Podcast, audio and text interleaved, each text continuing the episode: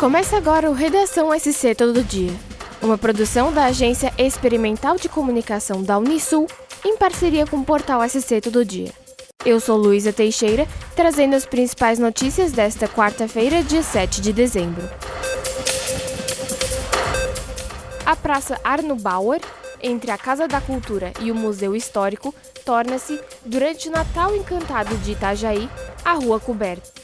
O espaço reúne atrações musicais gratuitas, diariamente, a partir desta quinta-feira, dia 8, até o dia 22 de dezembro. Uma das novidades da Rua Coberta deste ano é a participação das câmaras setoriais de literatura e de artes visuais.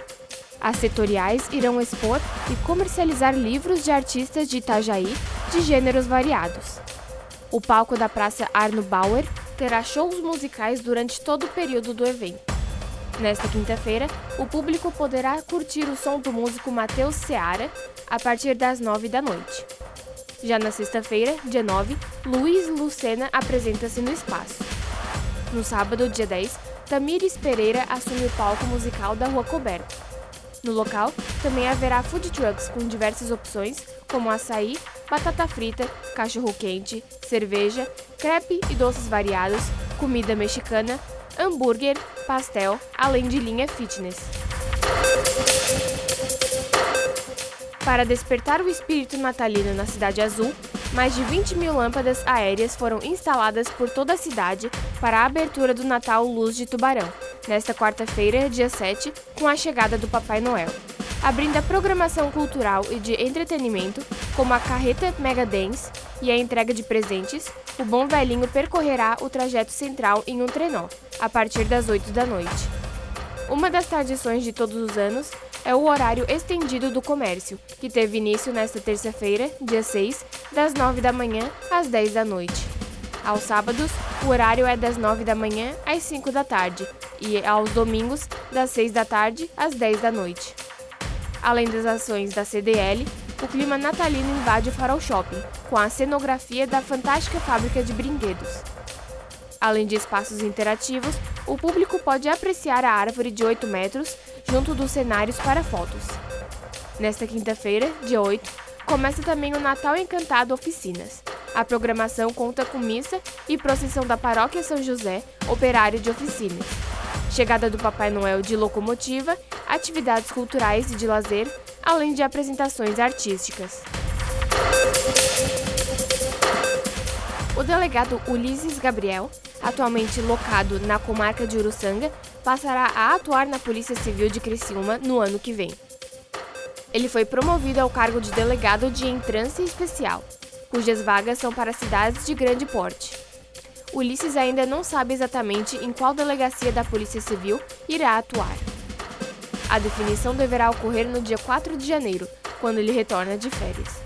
Em mais de uma década de carreira, Ulisses já passou por cidades como Criciúma, Orleans e Araranguá.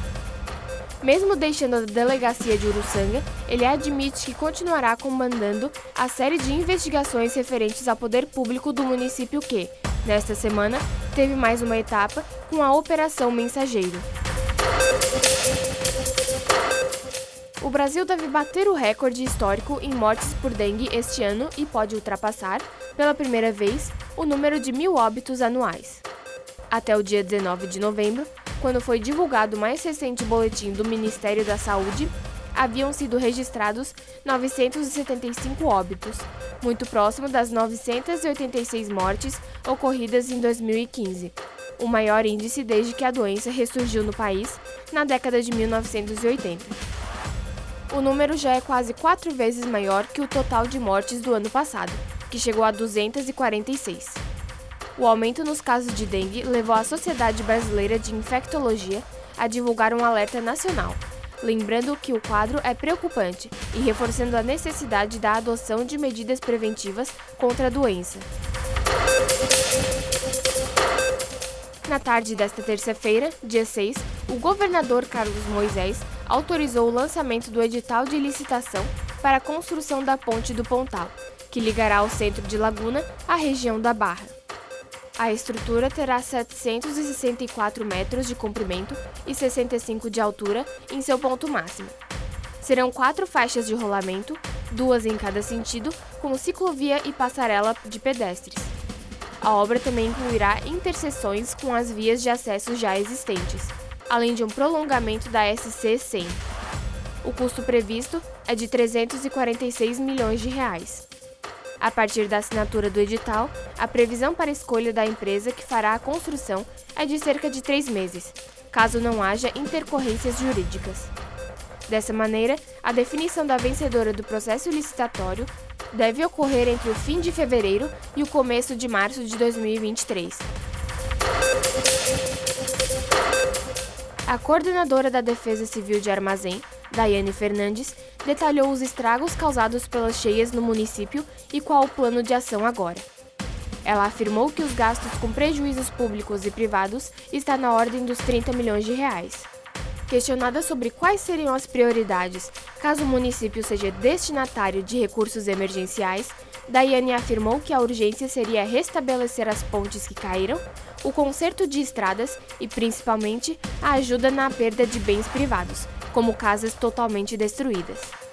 A coordenadora relatou que os estragos sofridos pela cidade nas cheias da última semana foram muito maiores do que os presenciados pela população em maio deste ano.